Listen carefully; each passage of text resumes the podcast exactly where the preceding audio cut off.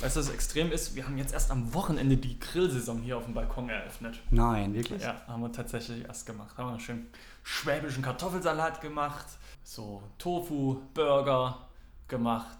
Geiler Scheiß. War geil. Ich habe wieder Spargel gemacht, klar. Echt? Ja, mit Pfannkuchen wieder. Echt? Ja. Wieder? Ja, wöchentlich. Welchen? Echt jetzt? Ah, ja, klar. das beste Essen ever. In diesem Sinne, herzlich willkommen zur 15. Ausgabe von Mark My Birds, der Wrestling Podcast. Kevin, hi, was steht im Programm? Extreme Rules stand an. Wir haben wieder einen Klassiker am Start, der diesmal ziemlich hart war. Wir haben wieder die Top 3 im Programm, eine jede Menge News. Ich würde sagen, fangen wir an.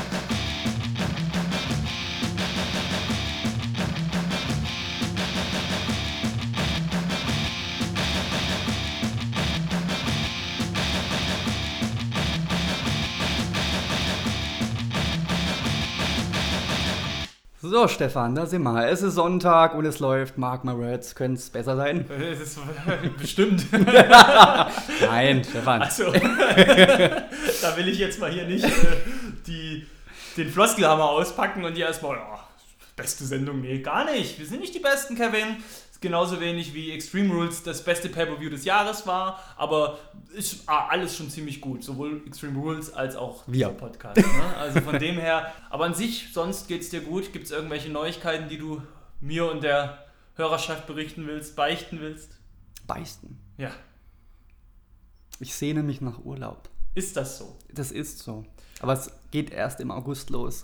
Also der Zeitpunkt, wenn dieser Podcast online kommt, ich meine, wir müssen ja nicht flunkern, wir nehmen ja nicht live auf. Wie, wir sind nicht live? Wir sind nicht live auf Sendung. Ernsthaft? Ja, nee, muss ich dich Du hast enttäuschen. mich verarscht die ganze Zeit, Ja, oder das ist leider jetzt nicht live.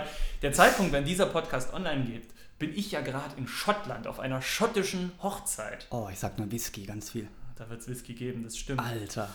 Ja, das Problem ist, die ist Samstagabend und ich will den Sonntag dann eigentlich auch noch ein bisschen Edinburgh erkunden. Ich meine, der Fachmann sagt ja Edinburgh oder irgendwie so. Edinburgh, Burr, Edinburgh. Für mich ist das Edinburgh. Mal gucken, wie beliebt man sich macht, wenn man so redet in Schottland. Ich werde berichten dann. Hast du Rock an? So ein Schottenrock? Ein Kilt? Nee. Nee, das machst hab- dann doch nicht, ne? Schönen dunkelblauen Anzug mit einer weinroten Krawatte. Geil. Du bist ja jetzt dann live vor Ort, dann kannst du mal das Mysterium aufklären, ob die wirklich was drunter haben oder nicht. Genau. Genau. Ich werde es gleich mal probieren. genau. Bei einer, bei einer Halle voll angetrunkenen Schotten einfach mal. Merken die eh nicht mehr. nee, nee, nee, nee. Nee. Ja, Kevin, lass uns über Wrestling reden. Jawohl. Hast du Bock? Ja, immer. Ist eine nicht so proppevolle Ausgabe diesmal. Nee, ein bisschen heute ein Überschaubar. bisschen bescheidener unterwegs, ja. Aber geil. Lass uns starten. Von Raw bis zum Pay-Per-View, was im Ring passiert ist und noch passieren könnte. Ja, am 4. Juni war es soweit in der Royals Farm Arena in Baltimore, Maryland vor knapp 11.500 Zuschauern fand der Extreme Rules Pay-Per-View statt. Ich bin ja mega enttäuscht, Kevin. Früher, als du dir noch Mühe gegeben hast, da hast du noch die Okay, es komplette war vor- Zuschauerzahl gesagt. Das lasse ich nicht auf mir sitzen, es waren 11.669. Ja, dann waren es, ja, siehst du? So, das ist doch mal investigativ. Das ist doch mal recherchiert. Jetzt glauben uns die Leute auch unsere, nehmen die Leute unsere, unsere Kompetenz auch ab. Ja, genau. So, und? Bist Ja. du zufrieden gewesen? Ich war tatsächlich zufrieden, ja. Wobei man sagen muss, Extreme Rules, ich fand es nicht so arg extrem, muss ich sagen. Was verbindest du mit dem Begriff Extreme Rules? Heißt das, es muss Hardcore sein, es muss hart sein? Oder im Endeffekt kann, können die Regeln ja nur extrem sein. Das kann ja auch in alle Richtungen gehen. Das kann ja auch äh, extrem wie im Falle des ersten, äh, des zweiten Matches äh, The Miz gegen Ambrose, kann das ja auch einfach nur ja, extrem behindernd sein. Extrem, extrem im Sinne von, jetzt geben, nehmen wir dir extrem viel weg im Vergleich zu deinem Gegner, so in die Richtung. Mhm. Weißt du, wie ich meine? Ja. Nee, Hardcore muss es nicht sein. Es muss sich meiner Meinung nach klar abheben von einem normalen Pay-Per-View. Und das habe ich jetzt so in dem Fall jetzt nicht gesehen. Wir hatten keine Leiter. Wir hatten keinen Tisch, der in tausend Teile zersplittert ist. Ja. es gab keine Tische. Warum gab es keine Tische? Ja, das ist eine gute Frage. Ich würde sagen, wir starten einfach mal. Ha? Ja, Kickoff-Show. Kalisto gegen Apollo Crews, der Titus O'Neill dabei hatte. Ich muss sagen, technisch extrem anspruchsvoll. Klasse Aktion dabei. Eines der besten Pre-Show-Matches, das ich seit langer Zeit gesehen habe. Abgesehen von WrestleMania natürlich. Hat mich sehr, sehr überzeugt. wie findest du die Geschichte oh, Titus Brand rund um Titus O'Neill, Apollo Crews? Ach, der sah nett aus in seinem Anzug. Ich finde es ich find's eine, eine ganz, ganz unterhaltsame Geschichte.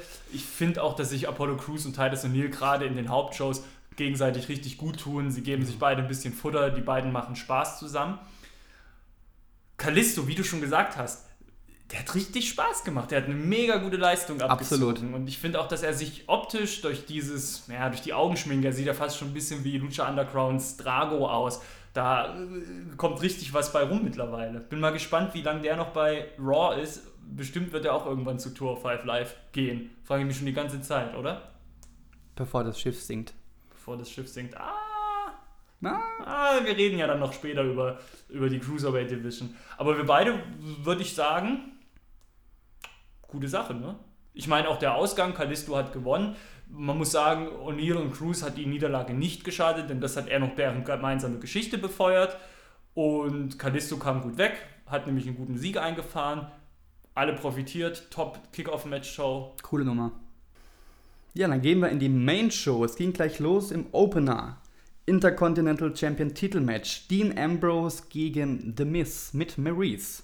Und die extreme Regel war ja, wird Ambrose disqualifiziert, verliert er den Titel. Und The Miz hat es natürlich wahnsinnig ausgereizt bis aufs Letzte mit Ohrfeigen und am, am Schluss hat er sich selber Ohrfeigen lassen von Maurice, was der Referee natürlich durchschaut hat. Dann hat er Ambrose noch auf den Referee geschubst.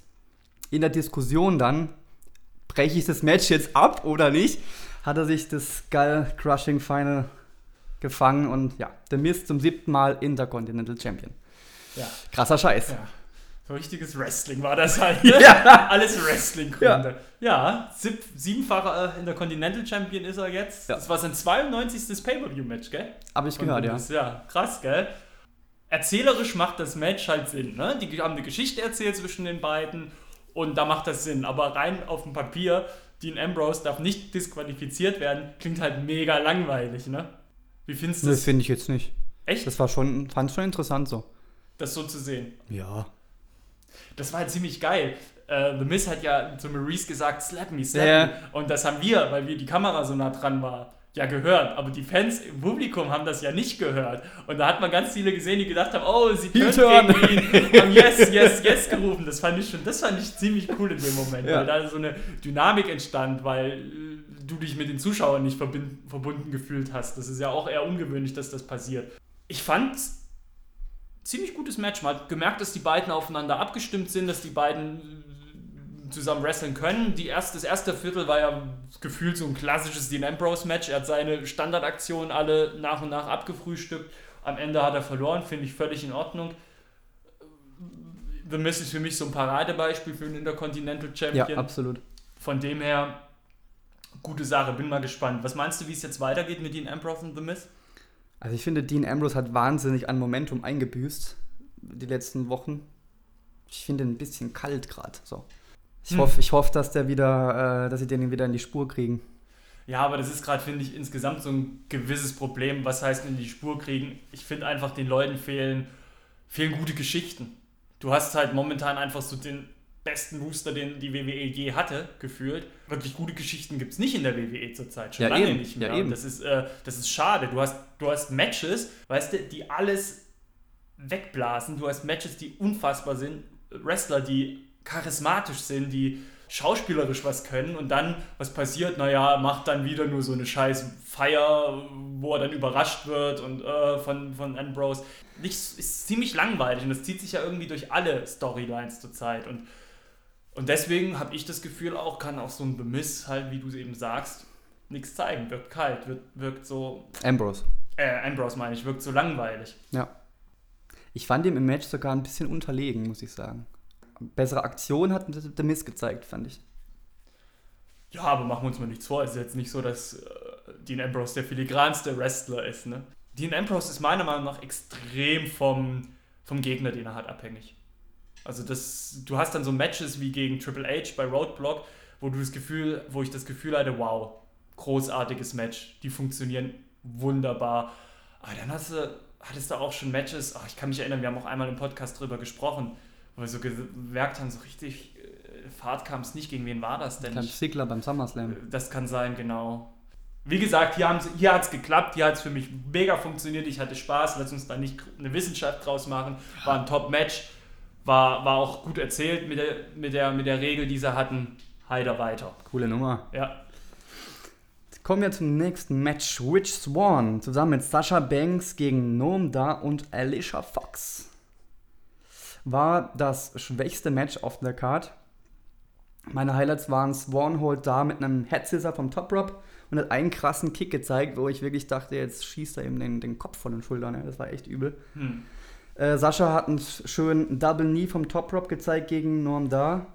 Und sonst, ja, Phoenix Splash am Ende, ja, muss man jetzt nicht sehen. Ja, eigentlich von der Idee her ganz cool, dass man die Dames Division mit Tour of Five Live verbindet und da äh, praktisch beiden so ein bisschen noch ein Spotlight auf der Pay-Per-View-Card gibt. Ja. Aber das Match hat halt von hinten bis vorne, von vorne bis hinten äh, keinen Sinn gemacht. Weil guck mal, du erstmal finde ich Mixed Tag Team Matches immer ein bisschen schwierig. Ne? Es war die eine Situation, beide Damen liegen auf dem Boden und robben, robben sich mit letzter Kraft zu ihrem Tag Team Partner. Und du hast halt wie bei einem Tag Team Match so diese, wer kriegt zuerst seinen Tag Team Partner rein? Ja, aber das macht da ja keinen Sinn. Denn was passiert, wenn jetzt, doof gesagt, Sasha Banks Rich Swanson, Rich Swanson, Rich Swanson da zuerst reinholt? Was soll denn da schon passieren? Dass Rich Swanson dann auf Alicia Fox losgeht. Und Warum sagst du die ganze Zeit Swanson? Da heißt Swan.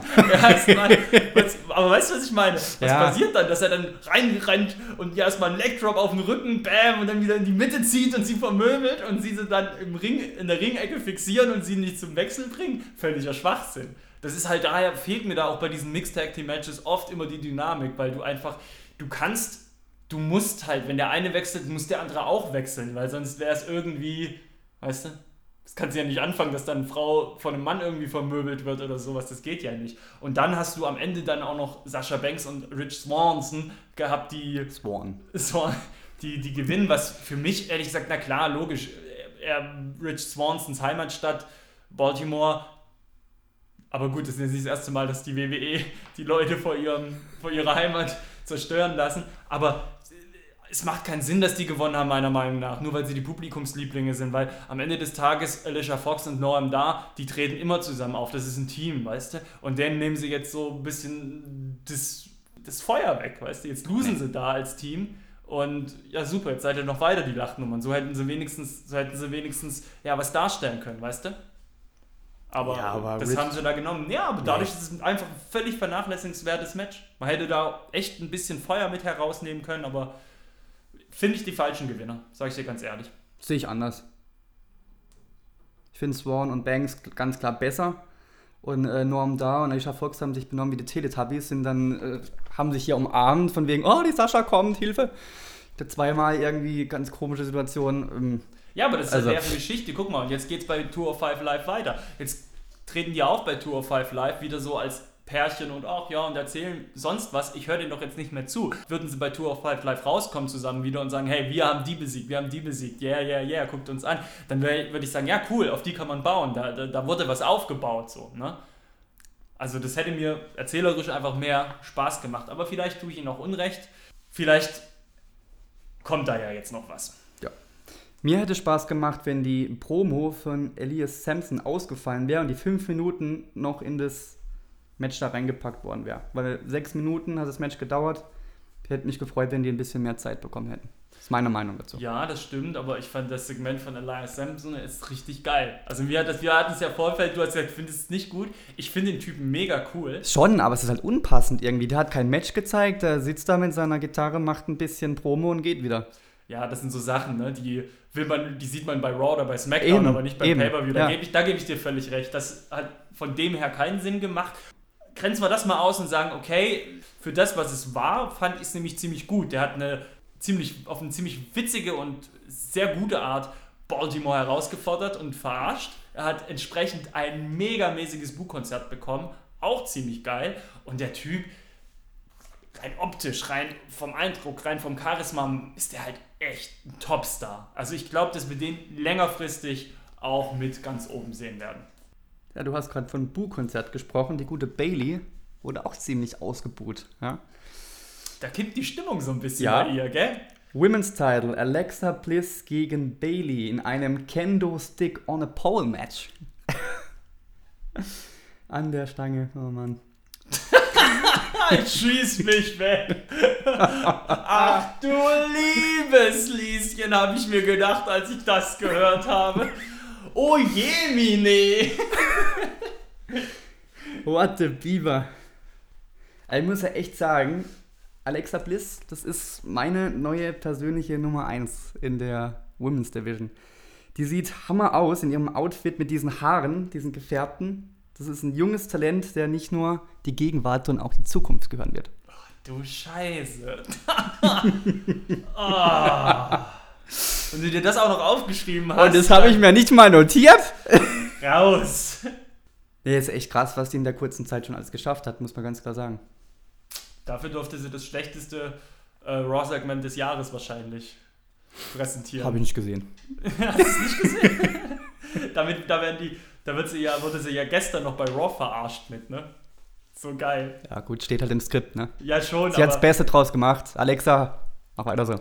Das stimmt, sie hat wirklich das Beste draus gemacht, aber es war ja, Ja. unsäglich. Ja, die gute Bailey wurde, sagen wir es mal so, weggesquasht. Fünf Minuten, konnte ganz, ganz wenig zeigen. Ihren Finisher konnte sie mal durchbringen. Ein Suplex außerhalb und das war es dann auch gewesen. Ja, Wobei man sagen muss, Alexa Bliss war jetzt in dem Match auch nicht äh, mega, mega krass das überzeugend. ganze Match war aber auch Schwachsinn. Da, wie, Ja. wie du sagst, DDT, Belly to Belly Suplex und äh, fertig so. Und mehr hat man nicht gesehen, außer noch ein Ja. paar Kendo-Sticks Ja. Schläge. Und du weißt ja, ich bin auch kein großer Fan von Kendo-Sticks. Das kommt ja noch hinzu. Ja gut, die hatten ja keine Panzerweste um jetzt. Ja, stimmt. Wir sind ja ein bisschen zierlicher unterwegs. Ich fand's irgendwie auch so, ich auch so lächerlich, weißt du, das, da, da sitzt sie da und traut sich nicht mit dem Kendo-Stick zuzuschlagen, hat ihn am Anfang, kriegt ihn dann gleich abgenommen wie so ein kleines Schulmädchen.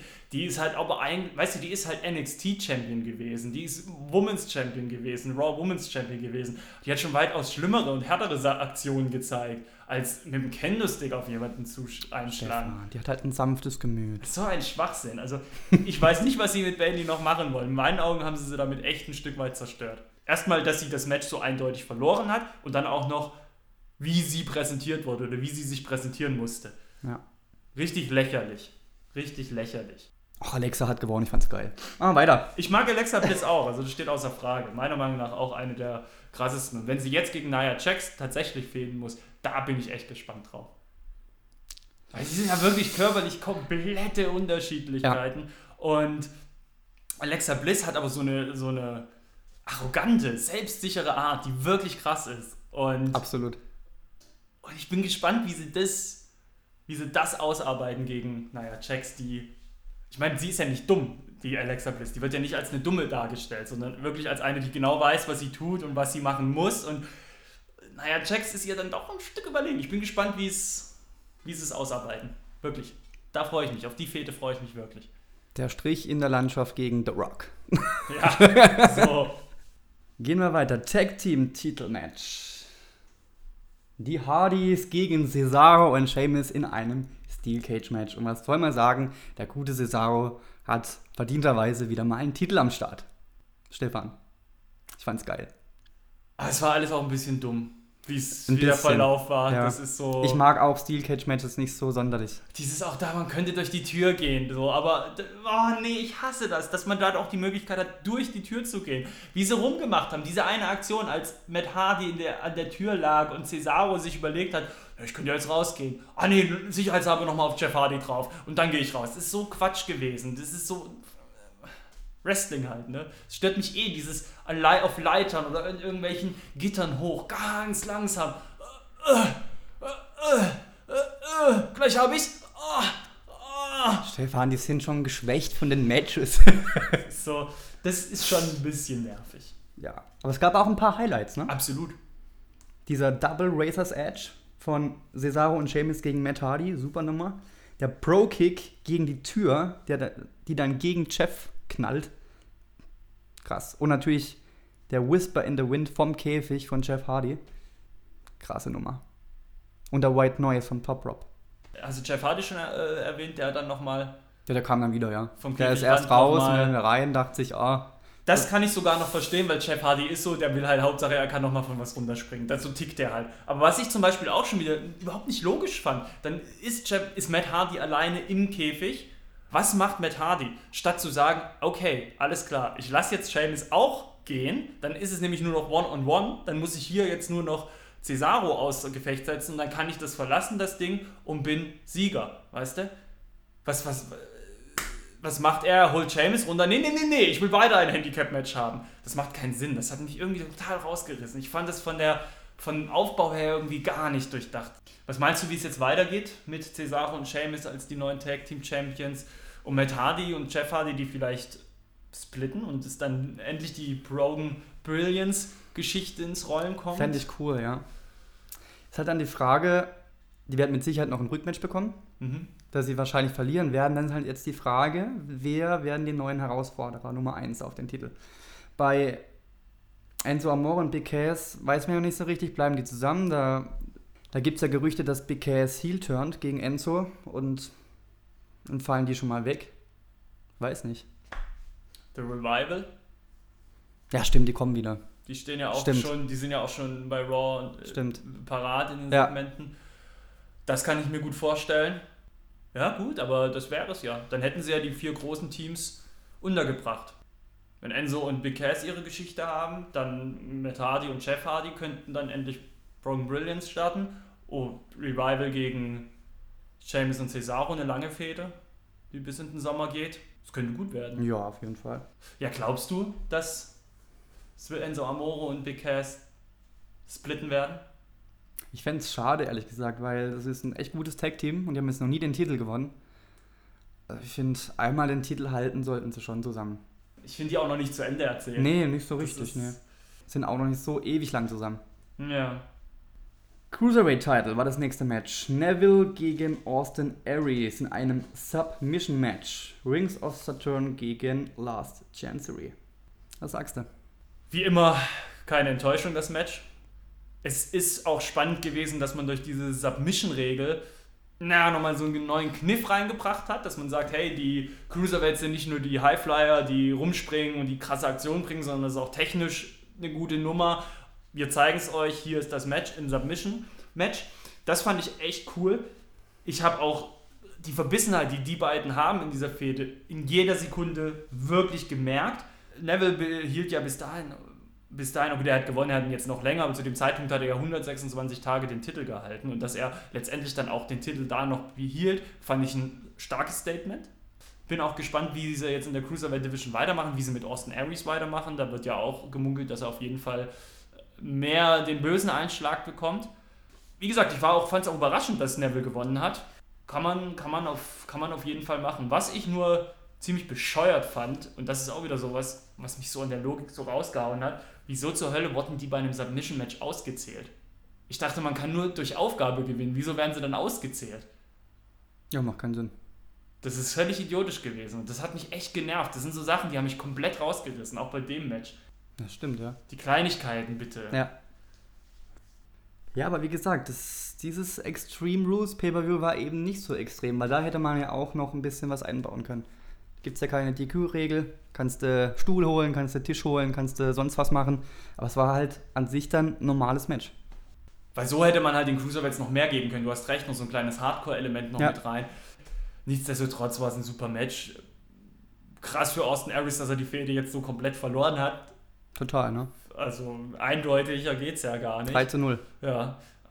Ja, du kannst jetzt noch ein paar Aktionen nennen. Es war halt, das, war halt viel Gutes so. War Ja, ein absolut. technisch hervorragendes Match, aber viel mehr kann man da auch gar nicht jetzt zu sagen. Ich denke, das Ende war auch am besten. Suicide Dive auf den Hallenboden, Neville weicht aus, dann ein Red Arrow in den Rücken. Das war auch eine krasse Nummer. Ja. Und dann der Aufgabegriff und das war's dann. War ein cooles Match, absolut. ja. Dann kommen wir schon zum Main Event. Und da habe ich dir ja schon gesagt, der gute Samoa Joe, der hat bei mir Außenseiter-Chancen, gute. Und wer hat gewonnen? Samoa Joe. Ich habe es aber trotzdem nicht für möglich gehalten. Ich, ich auch nicht. Also das ist ja, wenn, jetzt ganz ehrlich, ich habe dir auch geschrieben, äh, Finn Baylor wird's. Davon war ich eigentlich überzeugt. Ja, Aber auf der anderen Seite, Finn Baylor kommt später. Vielleicht tritt der dann beim SummerSlam das große Match an. Hoffentlich, Brock Lesnar. Weil das ist, ich würde natürlich Finn Baylor gegen Brock Lesnar, das würde ich unbedingt sehen. Da würde ich sehen, wie sie, was sie draus machen, was sie für eine Geschichte erzählen. Weil Samoa Joe ist ja so ein Braun Strowman-Gegner, weißt du? Und das stand ja auch kurz davor, Braun Strowman gegen Brock Lesnar, so diese Kolosse. Und das machen sie jetzt einfach mit Samoa Joe. Deswegen glaube ich halt auch einfach, das ist jetzt auch nur ein Übergangsgegner. Brock Lesnar holt das Ding auf jeden Fall. Aber nichtsdestotrotz habe ich mega Bock, einen Samoa Joe zu sehen, wie er einfach keine Angst vor Brock Lesnar hat, wie ihm das scheißegal ist, wie er mit seiner mit, seiner harten, mit seinem harten Hip- Hip-Hop-Beat da reinkommt und dem so vermittelt, du, ich habe auf dir keine Angst, du Penner. Und jetzt bei Raw hat er ja äh, Paul Heyman in die Kina-Klatsch genommen, da habe ich mir auch gedacht, genau so, ihm einfach Ja. zeigen, fuck you, red nicht, hol den. Wie gesagt, unfassbar gutes Teilnehmerfeld. Es kann gar nicht schlecht sein. schlecht sein in so einem Falle. Ich fand auch gleich den Beginn, wie alle auf sich losgehen. Nur Roman Reigns steht zu Beginn noch wartend am Rand und guckt sich erstmal alles ganz cool an. Da habe ich gedacht, so ist es nämlich. Das ist Roman Reigns sein, sein Charakter. So ist er. Und deswegen wird er gehasst. Aber das ist genau das Richtige. Er macht doch nichts, ist einfach nur cool. So. Und das können die Leute nicht ab. Großartig. Naja, so ein Vettel äh, Five-Way-Match ist ja immer so eine schwierige Sache, auch wieder von der Dynamik her. Im Endeffekt, doof gesagt, ist mal einer, der nichts zu tun hat. Es ist ziemlich schwer, so ein 30-Minuten-Match mit fünf Leuten am Laufen zu halten. Haben sie trotzdem sehr gut hingekriegt. Du hattest dann auch diese Situation, wo dann Samoa Joe und Bray Wyatt eine Zeit lang zusammengearbeitet hatten, was erzählerisch ja auch Sinn macht, aber der, das Segment des Matches hat echt viel Geschwindigkeit rausgenommen, das muss man auch sagen zu dem Zeitpunkt. Was aber auch okay war, weil du hattest danach dermaßen viele krasse Aktionen. Der Kick von Finn Balor äh, vom Abram gegen Roman Reigns direkt an den Kopf. Alter, da habe ich echt gedacht, das hat ihn jetzt erwischt. Da hab- Das, das hat ihn wirklich volle Kanne erwischt. Und der stand dann auch, saß dann, lag dann auch da, die Kamera hat voll drauf gezeigt aufs, auf den Kopf von Roman Reigns. Und Roman Reigns hat sich da ja wirklich so ein bisschen massiert und A, A gemacht. Und dann hast du auch anschließend gesehen, als der Frog Splash von Seth Rollins durchs Kommentatorenpult ging. Da hast du dann auch im Hintergrund gesehen, wie die Referees, wie zwei Referees um Roman Reigns standen und mit ihm gesprochen haben und alles gut, alles klar. Also da, da hat er tatsächlich, denke ich, was abbekommen. Aber dann kam er ja doch noch mit einem Spear durch die Barrikaden, ne? Und der war mächtig. Und vor allem, das ist das Geile, was sie bei der WWE zurzeit richtig gut machen, was sie wirklich können, nämlich diese Kamera nicht auf Dinge halten, sondern Kamera auf einen fokussiert halten und dann kommt für dich als Zuschauer dieser Überraschungseffekt, wie dann doch noch jemand aus dem Nichts kommt. Ne? Das ist grandios. Das macht richtig Spaß und das hat bei diesem Spear volle Kanne hingehauen. Ja, und dann denkst du dir, oh yeah, Finn Balor macht das Ding, aber aus dem Nichts kommt Samoa Joe, nimmt ihn in die Kina-Klatsch und Gewinner. Es war ein verdammt gutes Match. Also ich Ja. muss echt sagen, Leute, das ist bisher in der Top 3 mit drin von diesem Jahr. Ging auch fast eine halbe Stunde, ne? Mhm. Richtig fett Zeit bekommen. Das hätte ruhig ein 40-Minuten-Match sein können. Ja. Bei der Menge an Teilnehmern. Weißt du, was mich ein bisschen stört bei diesen Multimatches? Meistens gewinnt derjenige, der am wenigsten zeigt im Match. Das ist schon ganz, ganz oft so gewesen. Warum ist das so? Weil es wahrscheinlich überraschend äh, ist. Ich fand es eine Wucht, dass Samoa Joe das Ding Ja, ja, klar, Ich fand es eine Wucht. Ich habe wirklich erst gedacht, okay, Reigns macht's wieder. Dann dachte ich, okay, Baylor macht's wieder. Und als dann wirklich, und die haben es auch wirklich, das ist wirklich perfekt getimt gewesen. Du denkst, okay, jetzt gewinnt Finn Baylor. Und dann kommt aus dem Nichts Samoa Joe, nimmt ihn in die Kokina-Klatsche. Ich muss es jetzt nicht, was? Genau so muss es sein. So macht Wrestling Spaß. Bewusstlos ist er geworden, hat nicht aufgegeben. Das ist auch krass. Das ist auch ein Statement. Ja. Da kann man richtig, da kann man noch richtig gut jetzt drauf aufbauen. Ich bin echt gespannt. Also wirklich auf die Fehde Joe gegen Brock Lesnar habe ich Bock, auch wenn ich weiß, dass Brock Lesnar sie gewinnen wird. Aber ich habe Bock zu sehen, was sie aus Brock Lesnar rausholen. Und wie sie Samoa Joe darstellen. Ich will, dass Samoa Joe zwar verliert, aber ich will, dass er mit Würde verliert. Und dass er, dass er Brock Lesnar wirklich nahe kommt. Wir dürfen gespannt sein, ob die das hinbekommen. Da bin ich, ist schwierig, ist ein Drahtseilakt. Ja. Und dann ist nämlich der nächste Punkt, dass man dann nämlich sagt, hey, wir lassen ihn gegen Finn Balor antreten. Und dann hätte ich auch mal Bock zu sehen, wie Brock Lesnar ein Stück weit Angst hat vor den Dämonen. Die Zeit wird es zeigen. Tatsächlich. ja, Kevin, gib mal Das- eine Schulnote für den Pay-Per-View. Ähm, ja, dann zwei. Ja? Ja, doch. Eine 2? Oh, gut. Hm. Mir sehr gut gefallen. Dann hättest es aber eine 1. Ja. In, Schu in Schulnoten, ja. Soll ich immer die Also, Schulnoten erklären? es hat mir gut gefallen. Okay. Der Main Event war natürlich Hammer. Ich gebe eine 2 bis 3. Also gut. Ich gebe eine 2 bis 3. Ich fand ihn nämlich auch gut, aber es waren mir zu viele. Das ist eine 2. Na, 2 bis gut bis befriedigend.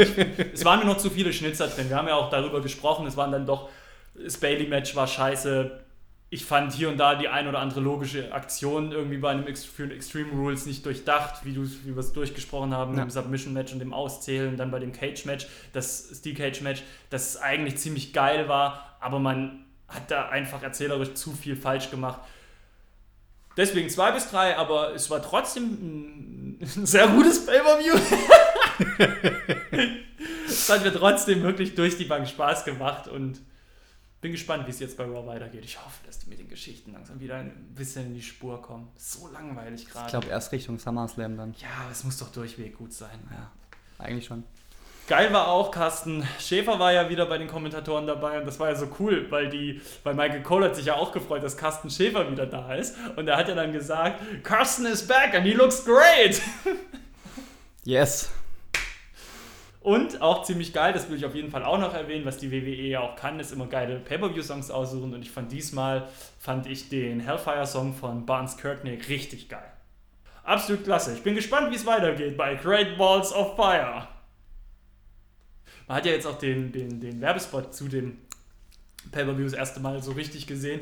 Und dieses 50er Jahre Diner-Optik, das hat dann auch schon Sinn gemacht, dass man den Namen gibt, aber es ist trotzdem lächerlich. Und als es, es war so geil, als Corey Graves, Michael Cole und Booker T an der einen Stelle schon mal drauf eingegangen sind, ja, Great Balls of Fire das erste Mal kommt und man sie so komplett eingeblendet gesehen hatte.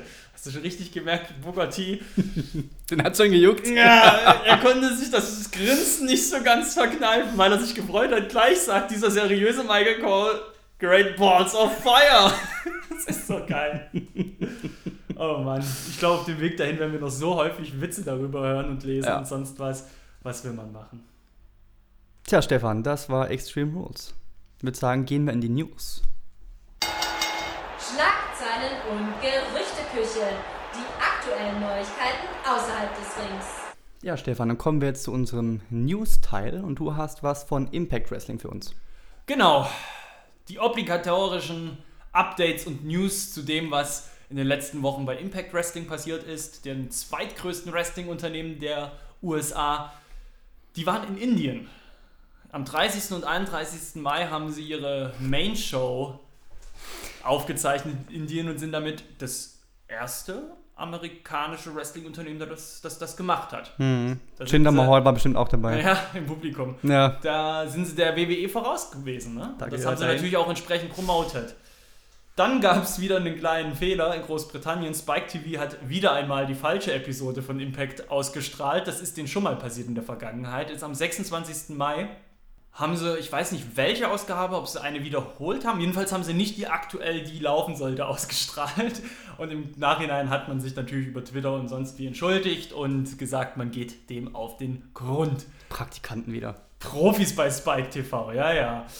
Am 5. August werden die Hausshows starten bei Impact. Wir hatten es ja in der Vergangenheit schon das eine oder andere Mal angesprochen. Und die erste Hausshow wird in Richmond County Bank Ballpark in Staten Island, New York stattfinden. Und die Karten sind schon rausgegangen. Ich glaube, 24 Dollar kostet eine, wenn ich das richtig Ja, in Erinnerung habe. kann man machen. Rey Mysterio hat sich geäußert zu seinem möglichen Debüt bei Impact Wrestling.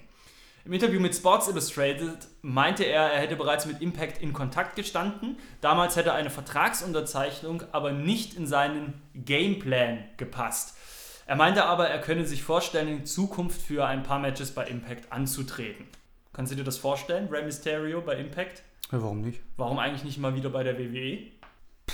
Weil es mich früher schon nicht so interessiert hat. Echt? Hm. Stell dir mal vor, die holen Rey Mysterio zu Tour 5 Live. Da wäre doch aber so richtig Zunder in der Bude, oder? Ja, das könnt ihr machen. Das wäre mal richtig krass. Nächste News. Cody Rhodes hat Impact verlassen. Offiziell ist eigentlich schon länger nicht mehr dabei, aber nochmal ein offizielles Statement von seiner Frau Brandy Rhodes gegeben und die hat nämlich auf eine Frage von einem Fan bei Twitter bezüglich Cody Rhodes Engagement bei Impact geantwortet. His dates with Impact were finished months ago. Dude. Also Dude hat sie zu dem Fan gesagt dann so. Dude. Also von Brandy Rhodes würde ich auf Twitter auch gerne mal als Dude bezeichnet werden. James Storm wird. Was denn? Was grinst denn da so blöde? Alles gut. Alles gut. Wusstest du, dass Impact eine Hall of Fame hat? Natürlich. Kurt Engel ist da dabei. Genau. Zuerst wurde Sting eingeführt, dann Kurt Engel, anschließend Jeff Jarrett, dann Earl Hebner und dann Gail Kim. Und das Team 3D, also Devon Dudley und Bubba Ray Dudley, sind auch da drin. Und jetzt wird es bei Slammiversary 15, Anfang Juli findet das statt, einen neuen Inductee geben und zwar James Storm. Freuen wir uns für ihn. Auf jeden Fall. Guter Mann. So, das war alles zum Thema Impact. Jetzt seid ihr wieder auf dem Laufenden über die Show, die ihr nicht guckt. Nein, ja, ist doch wahr, wir gucken es doch auch nicht. Doch, tatsächlich, ausschnittsweise. Also ich gucke mir immer, die laden ja bei YouTube immer die Highlights der Shows hoch und das Ganze und hier und da Interviews. Ich bin ganz großer Fan von äh, With This Ring mit Josh Matthews und Madison Rain. Das ist so deren YouTube-Show, die jeden Samstag herauskommt. Die schaue ich mir an, da wirst du immer auch aufs, auf dem Laufen gehalten, wie so die Storylines sind. Du also, guckst das? Ich guck das Du bist der eine, der das guckt? Nein, das sind tatsächlich. Also, ey, man muss Impact, kann man, über Impact kann man sagen, was man will. Deren Social Media und YouTube-Business haben die voll im Griff. Also, die liefern da jeden Tag Futter. Also, da ist richtig was am Laufen. So, Kevin, aber es gibt auch noch andere News. Kommen wir von den US zu dem A nach Großbritannien. Kennst du What Culture Pro Wrestling? Sagt mir was. Vom Namen her, genau. Die haben ja angefangen vor einigen Monaten das Wrestling-Business in Europa so richtig in Beschlag zu nehmen und deren Verkaufsplan, also das Ding ist ja, die kommen ja von diesem What Culture Online-Magazin und die haben, wie gesagt, irgendwann angefangen, auch eigene Shows zu veranstalten. Das heißt, deren Verkaufsmodell funktioniert über YouTube. Die monetarisieren ihre Shows und ihre Events und ihre YouTube-Videos und verdienen damit ihr Geld. Problem ist ja, und das hatten wir schon mal in einer der letzten Folgen gesagt, die Werbentreibenden haben ja zu Beginn des Jahres bei YouTube einen Boykott ausgerufen, da sie das Problem haben, dass viele ihrer Werbeclips vor Videos geschaltet werden, die ihrer Meinung nach, naja, ein bisschen offensive sind. Ne? Also da wurde hauptsächlich wurde da auf Hate Speech eingegangen, dass das da proklamiert wird und unsere Werbung soll da nicht schalten. Ist ja ein absolut nachvollziehbares und valides Argument, das da die Werbetreibenden haben. Daraufhin hat ja YouTube einen neuen Algorithmus eingeführt, der aus all den Videos, die täglich hochgeladen werden, herausfiltert, welche werbefreundlich sind und welche nicht. Und das ist na klar, du brauchst einen Algorithmus, denn wie viele Stunden Videos werden hochgeladen? Also es sind ja Millionen Stunden, die jeden Tag hochgeladen werden. Das kann ja kein einzelner Mensch rausfiltern, deswegen muss das ein Algorithmus machen.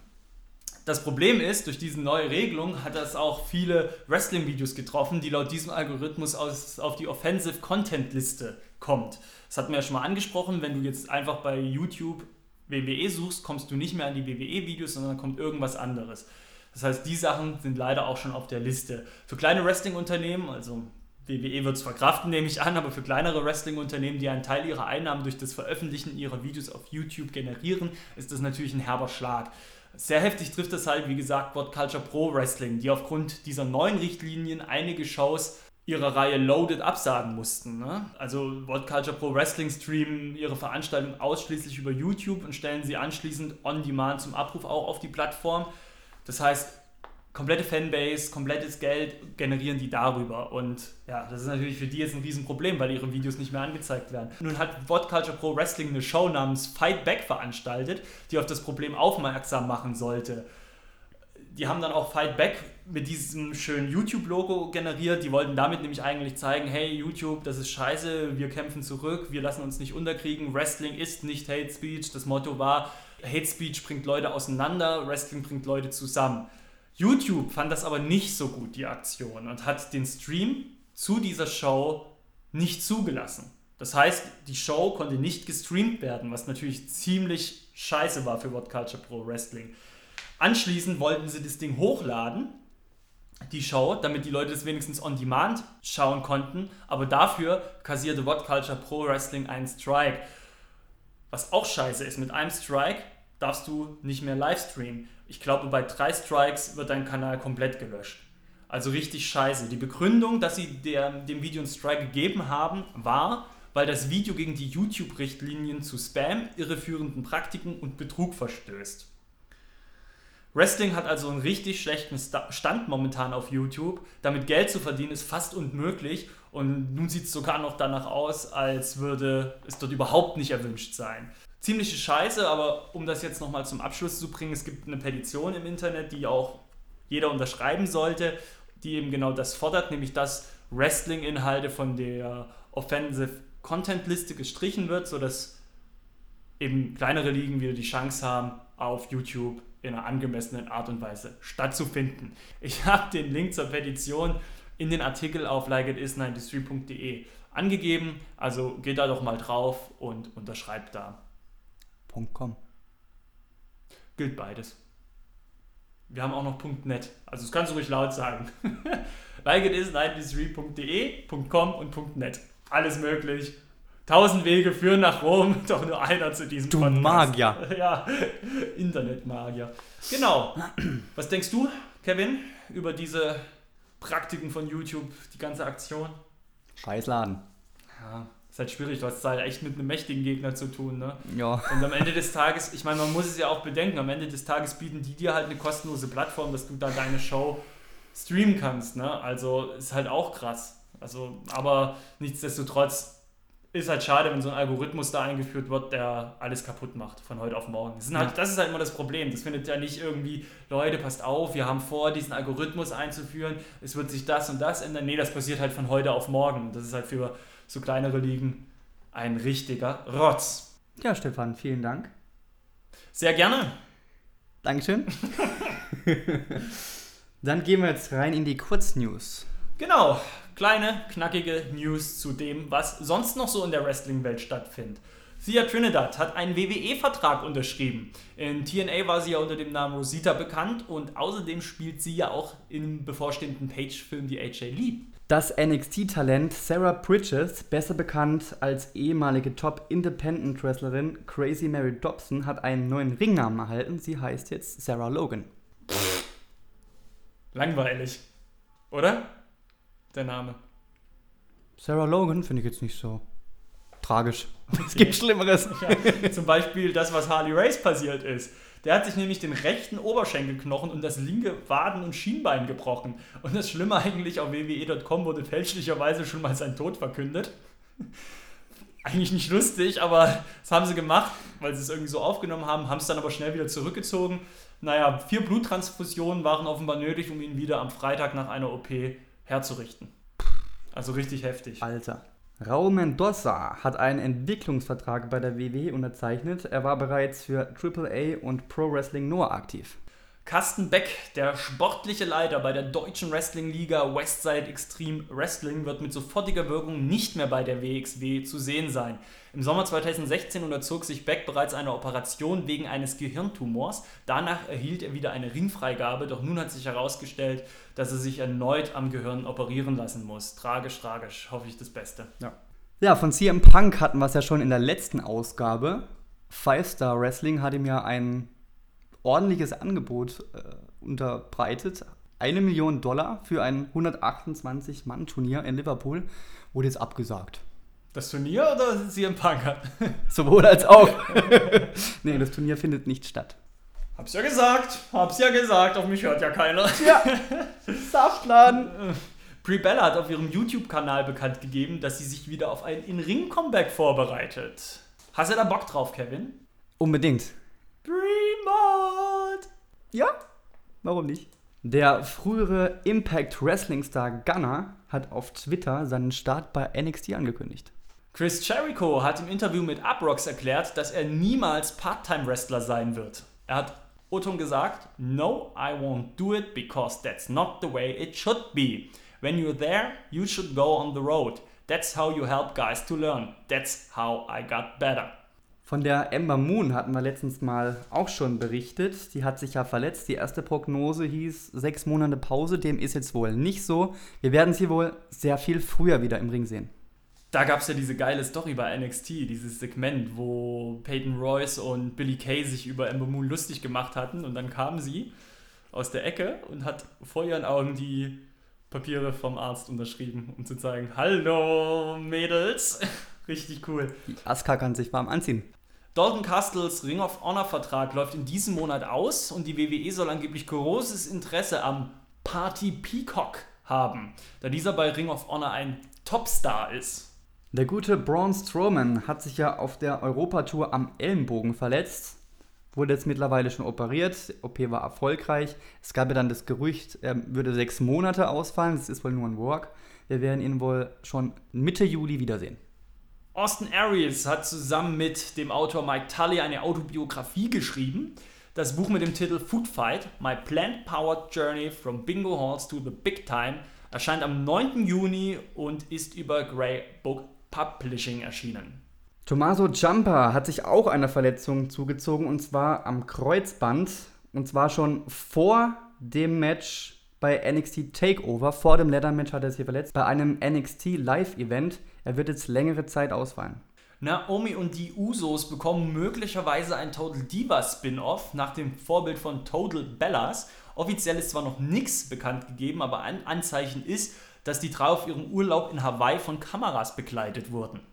Hulk Hogan hat Fans bei einer Autogrammstunde in Los Angeles verraten, dass er sich momentan in Gesprächen mit Vince McMahon befindet. Er war ja auch auf diesen, was war es, Karten oder Postern, die auf der Europatour ausgeteilt wurden, war er ja auch mit abgebildet, was ja, ja auch stimmt. so ein kleines Anzeichen war. Naja, die Migos, das Hip-Hop-Trio, das gerade alles abräumt, was abzuräumen ist, haben mit Too Hottie einen Song zu Ehren von Scotty Too Hottie veröffentlicht. Hast du schon mal reingehört? Nee. Mach mal, richtig geiles Teil.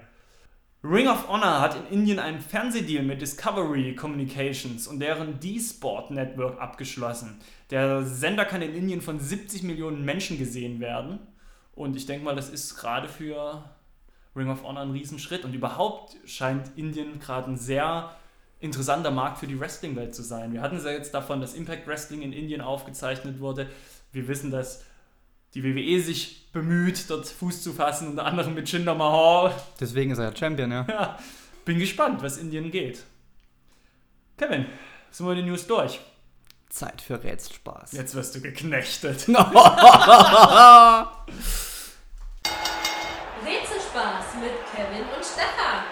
So, Stefan, es ist Zeit für Rätselspaß.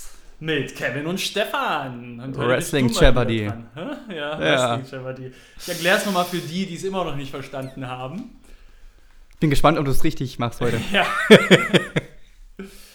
heute gebe ich Kevin eine Antwort und er gibt mir die in dem Sinne Antwort als Frage. Das bedeutet beispielsweise, ich sage, er ist der aktuelle Nummer 1 Herausforderer auf den Titel von Brock Lesnar. Dann sagt Kevin. Wer ist Kevin? Wer ist der Mauer Joe? Wenn die Witze wenigstens gut wären.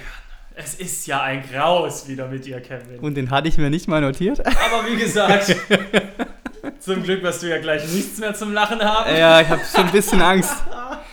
Es ist immer geil. Ist schon, ich bin auch mal ein bisschen himmelig, ja, wenn es ja. dann losgeht. Man will ja in seiner Kompetenz nicht vorgeführt werden. Man will ja was können. Aber in diesem Sinne werde ich dir dann mal die erste Antwort geben. Also, seinen Sohn David verstieß er, da dieser Anabolika konsumierte. Er selbst hatte dies für seinen sportlichen Erfolg nicht nötig. Mit fast acht Jahren Titelregentschaft ist er der am längsten amtierende World Heavyweight Champion in der WWWF gewesen. Ich lese es doch mal vor. Seinen Sohn David verstieß er, da dieser Anabolika konsumierte. Er selbst hatte dies für seinen sportlichen Erfolg nicht nötig. Mit fast acht Jahren Titelregentschaft ist er der am längsten amtierende World Heavyweight Champion in der WWWF gewesen. Also es ist eine... Jetzt stehst du, glaube ich, eher auf dem Schlauch, als dass du es nicht weißt. Das ist eine der größten Legenden des Sports, der größte Wrestler, den es vor Hulk Hogan gab. Ach Gott, vor Hulk Hogan ist ja gar, ist ja gar nicht meine Zeit. Ja, aber den kennt man. Also den kennt man. Der war auch zur Zeit von Hulk Hogan war der dann noch aktiv. Der hatte zum Beispiel auch eine Fehde mit Randy Savage. Ach Gott. Wer hatte denn den Titel so lang? Der Bruno Sammartino hatte den Titel ewig lange. Der wäre es gewesen. Ja, siehst du mal. Jetzt die Frage. Wer ist Bruno Sammartino? Richtig. Die, al- ich sag ja, heute habe ich das Gefühl, sind sie alle einfach. Also das, Aber der, der Sohn von Ric Flair, der hieß auch David Flair. der ne? hieß David Ah, Flair. das, das, Aber der sieht nicht aus, als ob er Anabolika genommen hat, von dem her. ja, Kevin, Ja. nächste Antwort. Erst war sie ein Kaufhaus und später eine Bingo-Halle. Für Wrestling-Fans war sie acht Jahre ein Wallfahrtsort. Sie steht in der Swanson Street in Südphiladelphia. Ich lese es nochmal vor. Erst war sie ein Kaufhaus und später eine Bingo-Halle. Für Wrestling-Fans war sie acht Jahre ein Wallfahrtsort. Sie steht in der Swanson Street in Südphiladelphia. Die und der Madison Square Garden sind möglich die berühmtesten Hallen in Sachen Wrestling. Ich muss dich schütteln, komm. Ja, ich weiß schon, dass In Philadelphia. ich weiß schon, dass es um die ECW geht, aber ich weiß trotzdem nicht, wie die Halle hieß. Ja, das ist es doch. Dann sagt doch die ECW Arena. Ach, die hieß echt so. Ja, die hatte verschiedene Namen im Laufe ihrer Zeit. Ah ja, guck.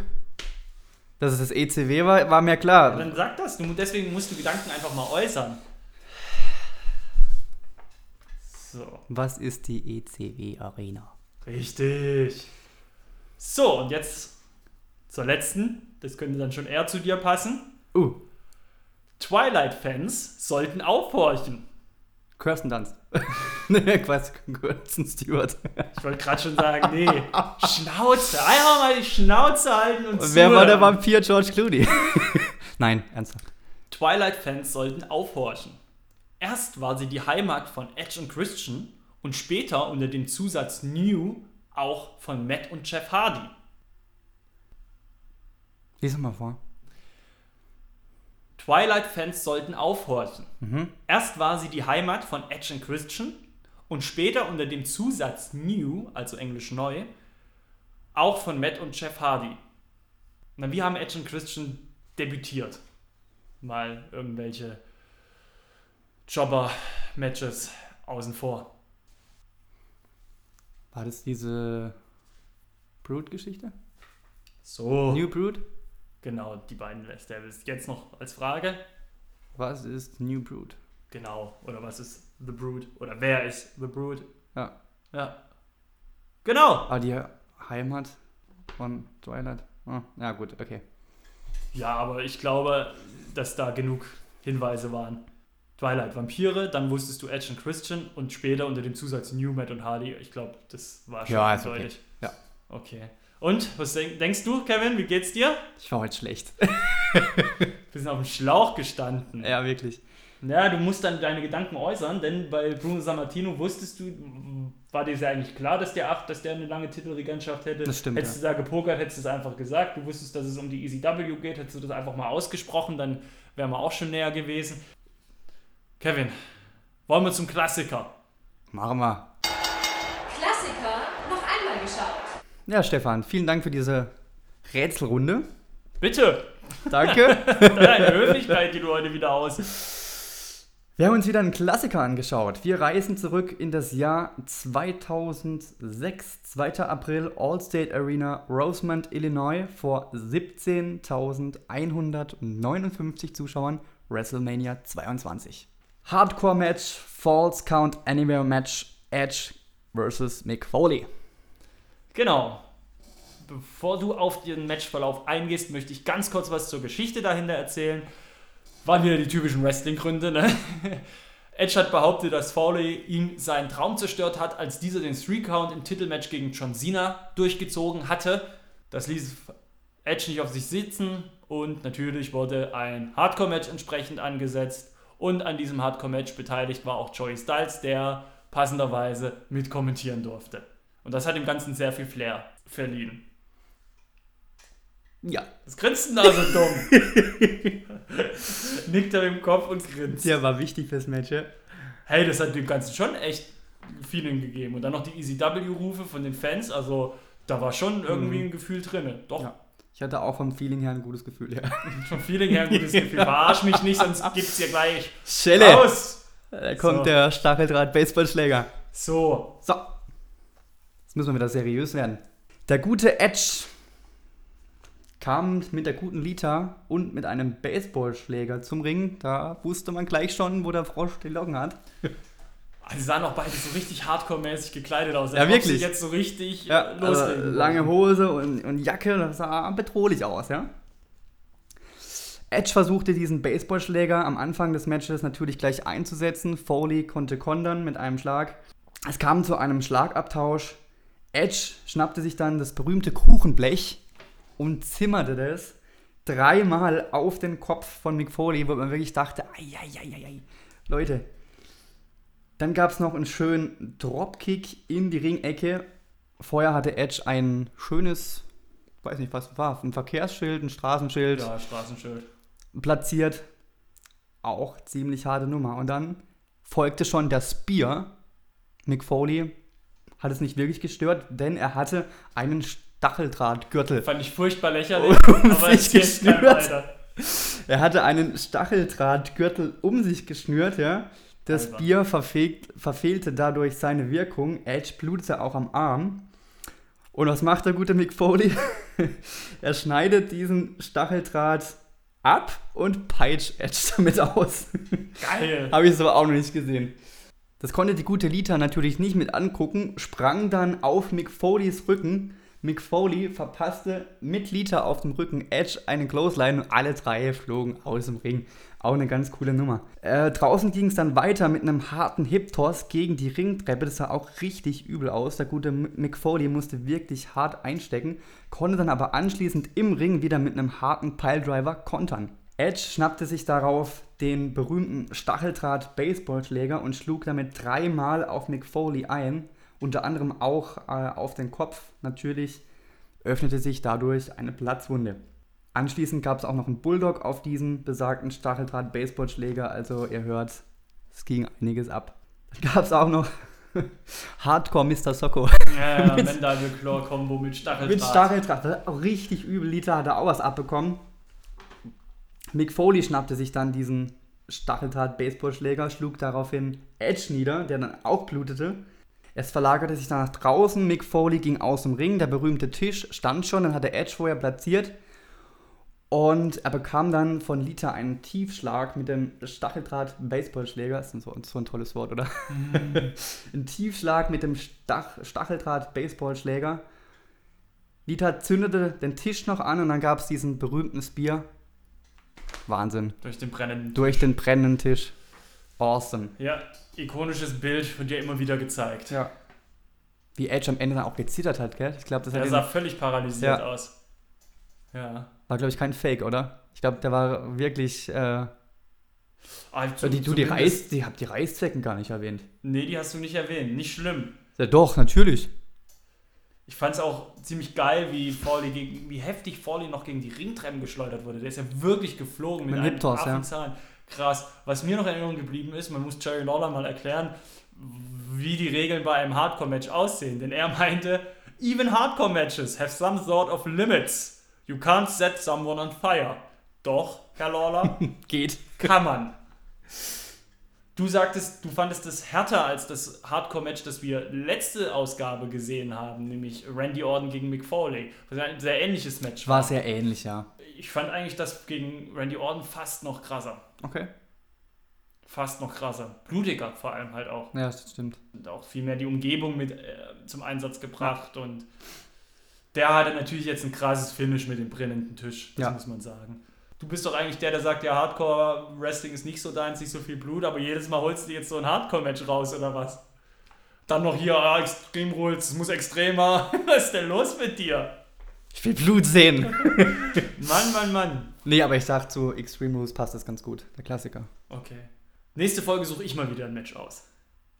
Macht es. Hab ja auch schon eins. Aber, pss, noch nichts verraten. Gut, dann sind wir durch mit unserem Klassiker. Dann würde ich sagen, gehen wir in die nächste Kategorie. Shop war das, gell? Ja. Empfehlungen für die nächste Shoppingtour. So, Stefan, vom Klassiker erholt, gehen wir rein in den Shop. Und du hast ein Buch für uns. Es geht um NXT von John Robinson und es heißt The Future is Now. Genau, der eine oder andere, der das WWE-Programm verfolgt, wird es ja mitbekommen haben. Es wird ja fleißig beworben derzeit. NXT, The Future is Now, ein Hardcover-Buch von John Robinson geschrieben, das im Endeffekt die Geschichte von NXT und damit auch fest verzahnt im Performance Center zusammenfasst und ein bisschen Hintergrundinfos gibt. Ja, ich habe es mir durchgelesen. Es ist ein sehr einfach geschriebenes Buch. Es ist, wie gesagt, für Interessierte nur auf Englisch zu haben, aber es ist trotzdem ein sehr einfaches Englisch. Also da wird man keine Probleme haben, da wird man nicht nachschlagen müssen, wie, was ist das für ein Wort, was ist das für ein Wort. Es ist sehr einfach. Ich habe es an zwei Nachmittagen durchgelesen, ist auch recht kurz, knapp über 300 Seiten, aber sehr, sehr viele Bilder. Die Bilder sehen sehr gut aus, sind, sind äh, vierfarbige Bilder, also voll bunt. Und äh, schöne Aufnahmen, ne? Also fotografieren können sie ihre Wrestler. Schön bunt. Schön bunt, Das genau. sind Comics auch. Ja. Inhaltlich werden sehr viele Einblicke in die Motivation gegeben, weshalb das Performance Center ist, wie es ist. Triple H kommt zu Wort, es kommen sehr, sehr viele Wrestler zu Wort, sehr viele Aktive hinter den Kulissen.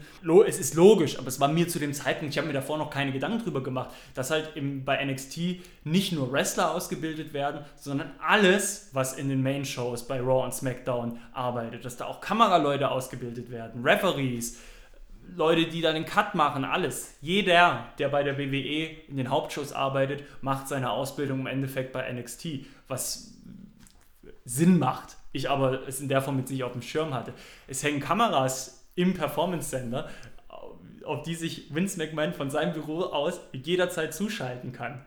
Und jederzeit alles gucken kann, was da passiert und wer gerade was tut. Das heißt, der Chef guckt immer zu. Das ist so dieses Motto. Und das haben sie auch gemacht, weil davor war das ja Florida Championship Wrestling, da wo NXT jetzt ist. Und da hat sich halt kein Mensch drum geschert. Und da hat man immer so gehabt, äh, wir können hier unten machen, was wir wollen in Florida vor den 20 Leuten in dem, in dem Lagerhaus. Aber es interessiert ja keinen. Und genau dem wollte man entgegentreten und deswegen symbolisch diese Kameras hingehängt, wo Vince McMahon jederzeit zuschalten kann. Das ist krass. Das ist aber äh, ganz witzig. Es werden, wie gesagt, sehr viele einzelne Wrestler kommen zu Wort und die, auf die wird oft auch in dem Buch mal ein Fokus gelegt. Da wird zum Beispiel die Geschichte ausführlich erzählt, wie Corey Graves halt zum Kommentator wurde.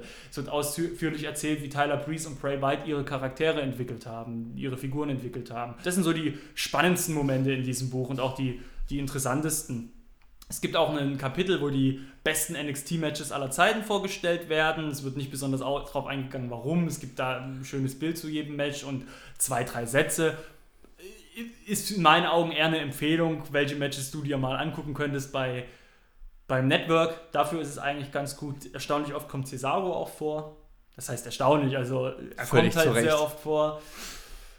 Es liest sich aber leider Gottes teilweise eher wie eine Werbebroschüre fürs Performance-Sender und weniger wie so ein kritisches Sachbuch, sag ich mal. Also sie, man merkt schon, ja, hey, ähm, interessierte Wrestler, kommt mal vorbei, macht mal ein Tryout mit. Bei uns könnt ihr alles, was habt ihr alles, was ihr wollt. So liest sich stellenweise. Man versucht hier und da zwar mal vielleicht so ein bisschen zu sagen, okay, wir haben hier vielleicht unsere Fehler und da unsere Fehler, aber am Ende des Tages klingt es dann doch eher wie eine Beweihräucherung für die Geilheit dieser Sache. Ist okay, würde ich wahrscheinlich auch nicht anders machen. Dann finde ich es teilweise auch ein bisschen schade, weil sie wiederholen sich oft. Ich habe auch teilweise das Gefühl auf diesen 300 Seiten, ja, das habt ihr jetzt in der Form auch schon zwei, dreimal gesagt. So dieses, es ist mir im Kopf geblieben. Der ein oder andere Wrestler wiederholt halt immer wieder mal, ja, es ist manchmal hier auch wie ein Murmeltiertag, so Crown Top Day. So, man kommt rein, macht seine Gewichte, macht das Training und am nächsten Tag wieder, man macht seine Gewichte, macht das Training, dass so eine gewisse Routine schon reinkommt, wenn man im Performance Center arbeitet. Aber wie gesagt, derartige Dinge werden halt ständig gesagt oder wiederholt. Das fand ich ein bisschen schade. Es wird beworben mit einem Vorwort von Vince McMahon. Da habe ich auch gedacht, ach cool, so ein richtig ausführliches Vorwort von Vince McMahon persönlich geschrieben. Da bin ich ja gespannt. Absolute Verarsche. Eineinhalb Seiten, wo er wirklich nur einen Quatsch erzählt, den ich auch vorher schon wusste. Ich persönlich kann es wirklich nur begrenzt empfehlen. Ich finde, für die Menge an Informationen, die ich daraus ziehen konnte, hätte ich kein ganzes Buch lesen müssen. Da war es ein bisschen, fand ich es ein bisschen zu, zu flach vom Inhalt. Präsentation, wie gesagt, mit den, mit den, mit den Farbbildern großartig, auch, auch das Artwork großartig, das Cover ist großartig, aber am Ende des Tages ist es ein Buch und das will gelesen werden und da interessieren mich die Fotos weniger. Deswegen würde ich das nur begrenzt empfehlen. Beinhard, das ist das Schlimme, ich kann es ja nicht mal beinharten Fans empfehlen, weil beinharte Fans wissen, was da drin steht. Für die gibt es da keine Neuigkeiten, die wissen das alles schon. Deswegen weiß ich gar nicht so recht, wem ich das empfehle. So Halbfans, die interessieren sich dann auch nicht in der Ausführlichkeit fürs Performance-Ende oder für NXT. Keine Ahnung. Keine Ahnung. Ja, Mai, da gucke ich lieber Network. So. Da hast du mit Breaking Ground, mit dieser Doku-Serie, die sie haben auf dem Network, mehr Infos, mehr Einblick. Okay. Das kann ich dann, wer, wer sich wirklich interessiert und sagt, hey, da will ich mal Einblick haben, der soll lieber Breaking Ground gucken. Coole Nummer. Dann gehen wir in die nächste Kategorie. Die Top 3. So, Stefan, vielen Dank für die Buchvorstellung. Sehr gerne. Wir gehen jetzt rein in die Top 3. Das haben wir ja schon, wie lange haben wir es schon? Drei, vier? Vierte müsste es jetzt sein, Das gell? vierte Mal drin. Ja. Thema heute, die coolsten Teamsongs der Attitude Era. Genau. Das, mit denen die Wrestler zum Ring kommen. Geiler Scheiß. Zwischen 1998 und 2001 war Attitude Era. Es gibt da echt zu viel gute. Ich habe Ja. mir damals auch immer diese WWF The Music CDs gekauft, wo die ganzen Theme-Songs drauf waren. Ich war da wirklich, als du gesagt hast, hey, lass, lass Theme-Songs machen, habe ich gesagt, ja, lass, lass aber eingrenzen auf Attitude Era so, weil das sind einfach die, die geilsten. Das würde ich nicht mal sagen. Klar, Theme-Songs haben immer eine Rolle gespielt im Wrestling, aber ich hatte so das Gefühl, bei der Attitude-Ära fing das an, dass die so eine gewisse Qualität entwickelt haben. Nicht nur einfach so Theme-Songs sind, so, die laufen, sondern dass die ja auch für sich funktionieren als Lieder. Klar, heutzutage hast du halt richtig geiles Zeug. Heutzutage sind ja auch Theme-Songs von, ich sag mal, gestandenen Künstlern, die für Wrestler Musik machen, aber damals war das halt noch nicht der Fall. Ne? Als, dann, als dann Sachen kamen von Motorhead, wo die für Triple H zum ersten Mal einen Song gemacht haben, speziell für Triple H, das war halt schon eine Sensation. Heutzutage ist das halt in Anführungsstrichen normal, aber damals war das sensationell. Ja, deswegen, ikonische Songs stellen wir euch jetzt vor. Top 3, Kevin, leg mal los. Was ist die 3 bei dir? Ikonische Songs. Ja. Elton John kann einpacken, der alte Wichser. Alter. Entschuldigung. Ich hatte gerade die Flotter im Kopf, die Flotters im Kopf. Na ja, du alter Wichser. Kennst du das nicht? Flotters? Geil. Hau mal raus, die Nummer 3. Du kannst doch Candle in the Wind nicht beleidigen. Ich habe nicht Candle in the Wind beleidigt. Ich habe Elton John beleidigt. Ja, und wer hat das Lied geschrieben und hat es gesungen? Elton John, also. mein Platz 3. Da gibt es im Übrigen keinen Sänger. Das ist nur instrumental. Mhm. Das ist der Stone Cold Steve Austin. Cool. Da hast du zwei, drei Sekunden gehört und war es gleich Feuer und Flamme. Coole Nummer. Funktioniert halt auch vor allem durch das Glaszerbrechen am Anfang Ja, besonders genau, gut. Das ja. sind ja so. Hui, hui, hui, hui. Ja, ist gut. Den hatte ich mir auch überlegt. Ist bei mir aber nicht drin. Dachte ich mir. Bei mir ist die Nummer 3. Wird heute auch noch oft gespielt. No Chance in Hell. Vince McMahon. Beziehungsweise damals ja auch zum Teil die Corporation. Stimmt. Schreien die Leute heute noch mit, wenn es kommt. Ja? Und es passt halt wie die Faust auf, Au- aufs Auge zu dieser, zu dieser Figur, Mr. McMahon. Mein Platz Nummer 2.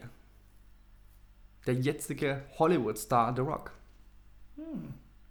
If coole you Nummer. Know Your Role hieß er, genau. Know Your Role hieß der Song.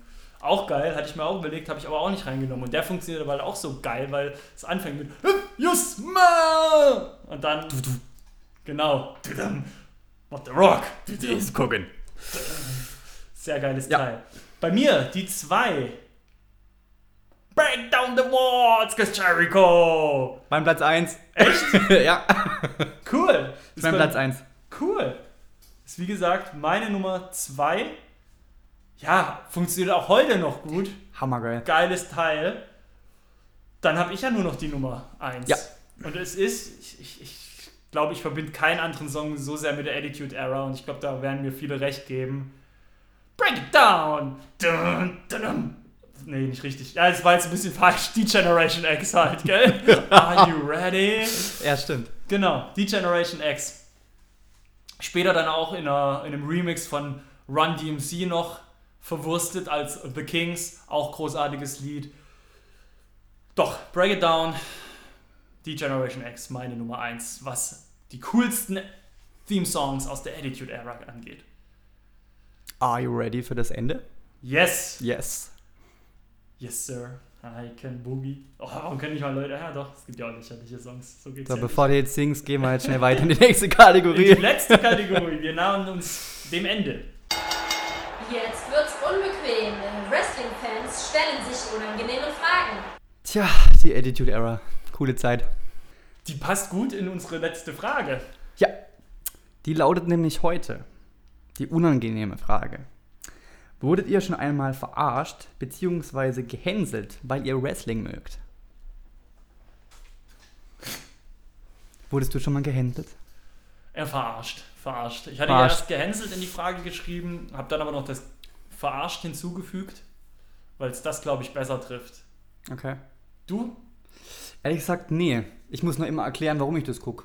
Ja, aber du, es gab doch mal eine Phase bestimmt gerade in deiner Jugend, wo gerade wenn man auf dem Land auch aufwächst, wo das vielleicht etwas strange ist und die Leute das vielleicht eher lächerlich finden, gerade in deiner Altersgruppe. Das ist halt schon Randsport, ne?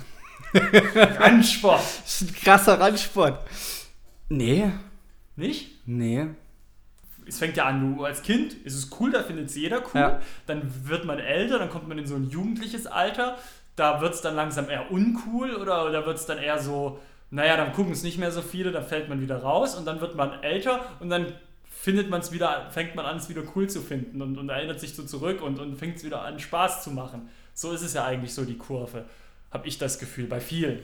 War, bei mir nicht so. Und bei mir war es dann schon so, äh, so achte, neunte, zehnte Klasse so, da war das schon teilweise, da war ich schon der Einzige, der das geguckt hat. Und da war das dann auch eher strange. Aber dadurch, dass das halt eben die Attitude-Era-Zeit war, war mir das reichlich egal, weil es die geilste Wrestling-Zeit war. Ich hatte damals sogar eine The Rock-Fan-Page noch auf Beatword. Ach Gottchen. Ja, ja, so richtig geil. Das habe ich so richtig durchgezogen damals. Ja, ich wurde da auf jeden Fall. Ich kann mich auch an eine Klassenkameradin erinnern, in der achten Klasse, die hat mich beim Ethikunterricht verarscht. Mitten im Unterricht deswegen. Das war, die, die, die fand das immer ganz komisch, dass ich das gucke. Aber die war selbst, selbst hatte die auch einen Schuss, also von dem her. Und die hat mich da auch immer manchmal ein bisschen verarscht. Und dann hat das unsere Ethiklehrerin irgendwann mal gehört, hat da irgendwas gesagt, hat nur das Wort Wrestling aufgeschnappt und hat da gleich eine Hasstirade auf Wrestling Ich glaube, ich habe gerade ein. Déjà-vu, das hast du schon mal erzählt. Habe ich das schon mal Ja, das erzählt? hast du schon mal erzählt. Und dann hat die, aber dann nicht im Podcast, nur Doch. hier, gell? Im Podcast auch schon. Ah, das weiß ich ich glaube, im. Podcast nämlich noch nicht. Und dann hat die nämlich da vor der Klasse eine Hasstirade über Wrestling losgelassen. Und ich sitze da mit meiner neunte Klasse, war das, oder achte Klasse und war völlig perplex. Was geht? Das war damals der Zeitpunkt, wo dieser leicht geistig behinderte äh, Typ seine kleine Schwester mit einem Wrestling-Move umgebracht hat. Das war ja, war, war glaube ich 2000, 2001, so in der Zeit. War also relativ im Fokus der Medien zu dem Zeitpunkt und die hat das dann aufgeschnappt und da hat halt ihre Standardreden daraus gelassen. Aber die hatte eh auch einen Schuss, die Lehrerin. Die war Vertrauenslehrerin bei uns in der Schule und ich habe noch keinen Lehrer so extrem über Dinge herziehen hören wie sie. Ständig und über alles hat die gekeifert und gemeckert. Für nichts, was Jugendliche interessiert, hatte die Verständnis. Die hat mal, als eine Zeit lang bei uns an der Schule äh, die, die, die Fassaden wurden getaggt und besprüht von, von Sprayern. Ich meine, klar, du kannst es gut finden oder nicht und sie muss es ja auch nicht feiern. Im Gegenteil, sie kann das auch ziemlich scheiße finden, aber sie ist Vertrauenslehrerin und sie, sie hat sich nicht vor eine Klasse zu stellen und eine dümmliche, oberflächliche Tirade auf alles und jeden zu halten. So auch in diesem Fall über die Sprüher, die das waren. So nach dem Motto, wenn man da nur mal einen findet, den muss man nur gut genug ausquetschen, dann verrät er die alle. Das muss die Polizei mal machen. So nach dem Motto. Wo ich mir auch denke, hey, als, Vertrauensschüler, äh, äh, als Vertrauenslehrer, wenn ich als Schüler Lust habe, mich da mal auszuschütten, hey, ich würde nicht zu der hingehen. Weißt du, dann habe ich nämlich mal Mist gebaut und habe vielleicht auf der Schulhoftoilette mir einen Schuss gesetzt oder sonst was. Alter. Ja, aber weißt du, dann, dann, äh, dann gehe ich doch nicht zu der, wenn ich weiß, dass die so ein verbohrtes, so eine verbohrte und, und aggressive Einstellung allem gegenüber hat, was sie nicht versteht oder was sie nicht mag. Das hat mich eher angekostet, aber jetzt bin ich vom Thema abgekommen. Aber jedenfalls hatte ich damals schon äh, den einen oder anderen Verarscher, mit dem ich umgehen musste, ja, auf jeden Fall. Vor allem, wenn du dann noch so eine hässliche Beat World Fanseite für The Rock hast, dann bist du der absolute Weirdo. Also ich kann euch verraten, in der achten Klasse habe ich meine Unschuld noch nicht verloren. Lag bestimmt daran. das war bei mir tatsächlich nicht so. Nicht mal irgendeine Situation Nee, oder nee, ich, bin, ich war immer derjenige, der sich dann rechtfertigen musste. Ja, warum guckst du das? Oder ich habe die Antwort bekommen, ja, ich, das habe ich früher mal geguckt, aber jetzt auch nicht mehr. So. Und meine Freundin, die zieht mich manchmal auf. So. Aber die verarscht und hänselt dich ja nicht, die Nee, terrorisiert eben. dich. Ja, das ist richtig. Guckst du wieder deinen Scheiß? Ist das, Nein, ich guck Wrestling. ist das auch ein Grund, warum du die Pay-Per-Views Montagmorgens guckst und nicht äh, Montagabends? Nee, es ist, es ist tatsächlich so, dass ich sonst nicht zur Arbeit kann, weil ich so hibbelig bin. Ich könnte gar nicht einen Tag arbeiten. Ich musste. Erzähl doch keine Scheiße. was, was kommst du denn jetzt da von hinten? Ich finde das geil, wenn man Montagabends heimkommt von der Arbeit und dann äh, erstmal gemütlich, gemütlich den Pay-Per-View guckt, schön ausgeschlafen, entspannt. Wenn du das kannst. Ja, ist halt immer schwierig, man äh, spoilert sich ja immer relativ schnell. Ja, ich nicht. Schade. Ich gucke es ja fast live. Ja, auch du hast es jetzt ja auch an dem Feiertag live geguckt, Extreme Rules. Genau, habe ich auch live gesehen. Zum Ja. Beispiel, da habe ich mir auch gedacht, könnte ich ja auch machen. Wäre ja eigentlich auch gar nicht so ungeil. Bei WrestleMania hat es ja auch Spaß gemacht, wobei das ja nochmal was anderes und Besonderes Natürlich. ist. Aber ich habe mir dann auch gedacht, das ist es mir nicht wert. Dann, weißt du, dann, dann, dann schlafe ich lieber aus. weil Ich, ich vertrage es halt einfach nicht, wenn ich. Ich, ich hänge dann durch und ich brauche den Tag so. Und wenn ich halt einfach drei Stunden, nachdem das Ding gelaufen ist, es mir gleich angucken kann, dann reicht mir das auch. Dann ist das wie live vom Gefühl her. Man wird ja auch nicht jünger, ne? Das ist, das ist wahrlich so. Und weil wir einfach auch nicht mehr jünger werden, müssen wir jetzt auch einfach mal zum Ende kommen, damit wir noch was von diesem schönen Sonntag haben, Kevin. So ist das. Am 25.06. kommt Folge 16. Ja, doch, da brauchst du nicht so blöd gucken. Ich guck mal in den Kalender. Hier, jetzt muss ich dir das noch erklären. Also, ich guck mal in unseren Kalender. Am Kevin. 25.06. kommt die nächste Episode. Wir haben am 17.06. Money in the Bank. Und am 25.06., also den Sonntag nach Money in the Bank, dann logischerweise die nächste Episode. Ja, geil. Ja, da kommt schon Folge 16. Geil. Und ich habe euch damit ja jetzt auch schon verraten, aber ihr wisst das eh alle schon, was wir besprechen werden, nämlich Money in the Bank. Genau. Und dann wahrscheinlich auch noch den ganzen anderen Wir Scheiß. besprechen dann, dass Jinder Mahal seinen Titel verteidigt hat, dass Carmella und Baron Corbin den Money in the Bank Koffer haben, dass The New Day neue Tag Team Champions sind und noch vieles mehr. Hier habt ihr es zuerst gehört. Ja, vieles mehr wären dann eben Klassiker, Top 3, News, News, was da halt anfällt bis dahin. Ich hoffe, keine was Geiles aus dem. Shop. Shop weiß ich nicht. Ich habe das, ah, ich habe Development Hell, das Buch von What Culture.